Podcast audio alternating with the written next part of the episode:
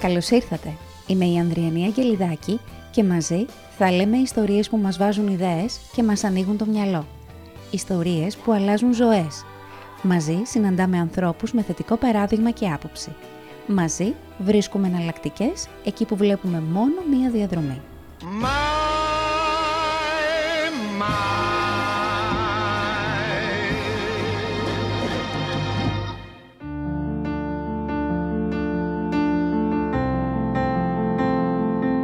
που συνάντησα έχει από τα πιο εκφραστικά μάτια που έχω αντικρίσει. Δεν φοβάται να σε κοιτάξει στα μάτια. Η ίδια μου είπε μάλιστα ότι δεν μπορεί να μιλήσει αν δεν κοιτά τον άλλο στα μάτια.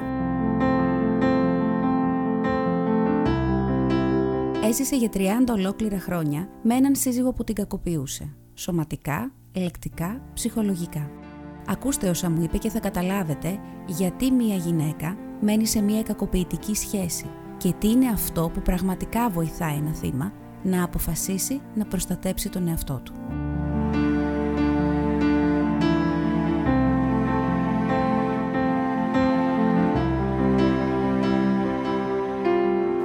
Θυμάστε την πρώτη φορά που ο πρώην σύζυγός σας πλέον σας χτύπησε; Ναι, τι θυμάμαι.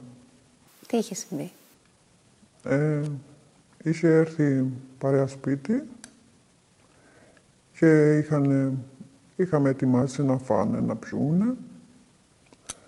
Ε, και μετά που φύγανε, κάτι βρήκε αφορμή και μου είπε ότι δεν έκανε σωστά, ότι δεν έγινε κάτι σωστό και μου έπαιξε σκαμπίλι. Πώς νιώσατε τότε; Νόμιζα ότι είχε δίκιο γιατί μάλλον κάτι σωστό δεν έκανα. Ήσασταν πολλά χρόνια σε σχέση όταν συνέβη αυτό, τον γνωρίζατε αρκετά καλά; Όχι. Ήταν ακόμα, ήμασταν καινούριο παντρεμένοι να το πούμε έτσι. Και εσείς πόσο χρονών ήσασταν; 16. Παιδί. Το δικαιολογήσατε λοιπόν τότε; Ναι. Η επόμενη φορά; Το ίδιο πάλι έτσι. Πότε αρχίσατε να αντιλαμβάνεστε ότι όλο αυτό δεν είναι φυσιολογικό να συμβαίνει; Μετά που μεγάλωσαν τα παιδιά και μου το είπαν τα παιδιά. Μέχρι τότε ποτέ δεν είχατε σκεφτεί ότι δεν μου άξιζε αυτή η συμπεριφορά; Όχι. Μου το είπε η κόρη μου. Που μεγάλωσε και ήρθε εδώ στο Ηράκλειο να σπουδάσει το παιδί μου και μάλλον είχε δει άλλες καταστάσεις και μου λέει «Μαμά, θα σε πάρω εγώ εδώ». Λέω «Γιατί» «Ε, δεν πρέπει να είσαι εκεί. Μέχρι εκείνη τη στιγμή δεν σας είχε περάσει ποτέ από το μυαλό ότι αυτό πρέπει να σταματήσει; Νόμιζα ότι ζούσα φυσιολογικά. Ήσασταν μια ευτυχισμένη γυναίκα; Όχι, Χαρά αντλούσατε στην καθημερινότητά σας; όχι. Αυτόν τον άνθρωπο τον είχατε αγαπήσει; Ήτανε με προξενιό και τον είχα όχι αγαπήσει. Συμπαθήσει να πω. Νιώθατε ασφαλής δίπλα του; Ναι, σαν να ήταν ο μπαμπάς μου, Κάνατε όνειρα μαζί του; μόνη μου. Και ποια ήταν τα όνειρά σας τότε; Να μεγαλώσω τα παιδιά μου, να τα σπουδάσω, να φύγουν από, το, από εκεί που ήμουνα εγώ, για καλύτερα αυτά, ε, και να ζήσουν καλύτερα από εμένα, όχι όπως ήμουν εγώ. Για σας δεν είχατε σκεφτεί πάντως κάτι; Όχι, ήθελα τα παιδιά μου μόνο. Δεν... ε, Εντάξει. Και τι συνέβη και κάποια στιγμή αποφασίσατε ότι μέχρι εδώ; Ε, την τελευταία φορά που μου είπε έτσι η μικρή μου, λέω κάτι, με έβαλε σε σκέψεις. Και μετά βρήκα το τηλέφωνο εδώ στη- στα κορίτσια και μου με παρατρύνανε πιο πολύ. Και λέω τελείωσε, δεν θα ξαναφάω άλλη φορά ούτε σκαμπίλι, ούτε, ούτε μύγα δεν θέλω να έρθει απάνω μου. Και μετά το πήρα απόφαση και μιλούσα με τα κορίτσια από εδώ Και μία τελευταία φορά που με έδιρε, τέλος. Άνοιξα την πόρτα και έφυγα. Είχατε φροντίσει για την επόμενη μέρα; Είχα δουλειά. Είχα σπίτι δικό μου. Αυτό πώς είχε γίνει, εξηγήστε μου το. Πώς είχατε δικαιολογήσει την ύπαρξη ενός σπιτιού; Ε, δούλευα και έπρεπε να έχω σπίτι δικό μου. Και το νοικίαζα. Ήταν μακριά η δουλειά από το σπίτι της οικογένειας. Και έτσι είχα ένα δικό μου σπίτι, είχα δικιά μου δουλειά. Τα παιδιά είχαν φύγει και έτσι λέω τέλος. Τα χρόνια που μείνατε σε αυτή την σχέση, τι ήταν αυτό που σας κρατούσε; Τα παιδιά, τίποτα άλλο. Και αν το ξανασκεφτόμουν με αυτό το μυαλό μου που είναι τώρα, θα έφευγα. Και εσείς ήταν τα μικρά παιδιά. Εκ των υστέρων έχετε σκεφτεί ότι αυτές οι εικόνες, δεν ξέρω, τα παιδιά εκτέθηκαν ποτέ σε τέτοιες εικόνες βίας; Μμμ. Πάρα πολλές φορές. Ήταν η ασπίδα μου. Για να μην με δέρνει. Έμπαιναν μπροστά τα παιδιά; Ναι.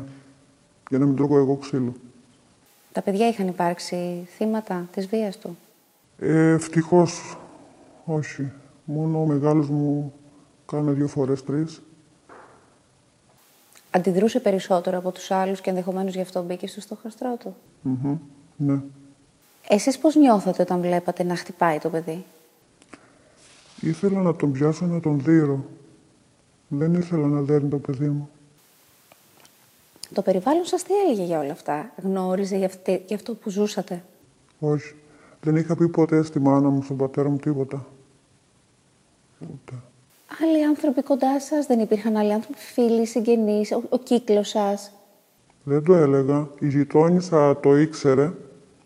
Είχε δει καταστάσεις, γιατί στο χωριό μένουμε σχεδόν όλοι μαζί σε ένα σπίτι, σε, αφού ήμασταν στο χωριό. Ε, αλλά απλώς φοβότανε για να μιλήσει μάλλον η κοπέλα. Και δεν έλεγαν κάτι. Εγώ δεν έλεγα κάτι. Πώς είστε, μια χαρά, καλά περνάμε. Δεν έδινα δικαιώματα. Αντίστοιχα, αν εσείς τώρα διαπιστώσετε ότι μια γυναίκα του περιβάλλοντος σας βιώνει κάτι αντίστοιχο, τι θα κάνετε σήμερα; Θα την αρπούσα και θα την έβγαζα από εκεί μέσα. Όχι άλλες τέτοιες γυναίκες. Είναι εύκολο να φύγει μια γυναίκα; Όχι. Δεν είναι. Γιατί φοβάται. Τι φοβάται; Ε, Έχει ένα φόβο ε, του άντρα της. Ότι θα τη σκοτώσει, θα τη δείρει, θα τη μαχαιρώσει, όπως γίνονται.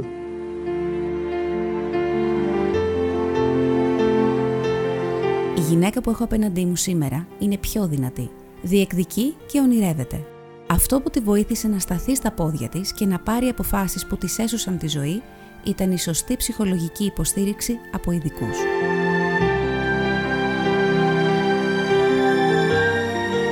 Έχει πραγματικά ανάγκη μία γυναίκα, τι θα τη βοηθήσει σε αυτή την περίπτωση; Αυτό που με βοήθησε και εμένα, οι κοπέλες εδώ, ψυχολογικά, έτσι τραβήχτηκα. Και η ζωή σας από εκεί και έπειτα πόσο άλλαξε; Τουλάχιστον κοιμάμαι πιο ήσυχα. Κοιμάμαι. Μπορεί να ξυπνάω το βράδυ, να βλέπω να δω που είμαι, αλλά είμαι μόνη μου. Είμαι ελεύθερη. Χωρίς φασαρία. Πριν ε, ξυπνούσα και έπρεπε να γίνει φασαρία. Ήμουνα μία υπηρέτρια. Γι' αυτό να. Φοβόσασταν ότι κάποια λέξη, κάποια κίνηση, Ναι. οτιδήποτε θα ήταν μεμπτό για να σας τιμωρήσει; Ναι. Αν δεν μιλάς, γιατί δεν μιλάς; Όταν μιλάς, α, ξέρεις κάτι, γι' αυτό μιλάς. Τα παιδιά τι σας λένε για όλα αυτά; Έπρεπε να φύγουμε νωρίς. Αυτό. Αλλά εντάξει, για κάποιο λόγο μάλλον καθόμουν, δεν ξέρω. Ανησυχείτε για το τι κουβαλούν τα παιδιά σας; Ναι, και ανησυχείτε αν και τα ίδια να παράγουν τέτοιες εικόνες; ναι, τα γόρι. Αλλά νομίζω ότι δεν νομίζω να το κάνει το ίδιο λάθος του πατέρα του. Δεν θέλω. Τους συμβουλεύετε, τους μιλάτε, τι Ναι. τους λέτε; Αυτό που ζούσαμε ήταν αρρώστια. Μου το λένε και τα ίδια τα παιδιά. Ε, ήθελαμε να σώσουμε και τους δύο, μου είχε πει ο γιος μου. Σώσαμε τον ένα, εσένα μαμά. Ένας ε, σύντροφος που κακοποιεί τη σύντροφό του, οποιαδήποτε μορφή κακοποίησης και αν της ασκεί. Φαντάζομαι σε εσάς η κακοποίηση δεν ήταν μόνο βιοπραγία. Όχι. Τα κυλικτική, συναισθηματική. Ναι. Ένας σύντροφος, λοιπόν, ένας άνδρας που κακοποιεί τη σύντροφό του. Ε, έχει περιθώρια να βελτιωθεί; Όχι. Δεν βελτιώνεται αυτό. Όχι. Την ώρα που πίνει κιόλας. Αλλά δεν είναι το ψωτό. Το έχει. Μια ζωή προσβολές. Είσαι ένα σκουπίδι. Είσαι ένα τίποτα. Αυτό.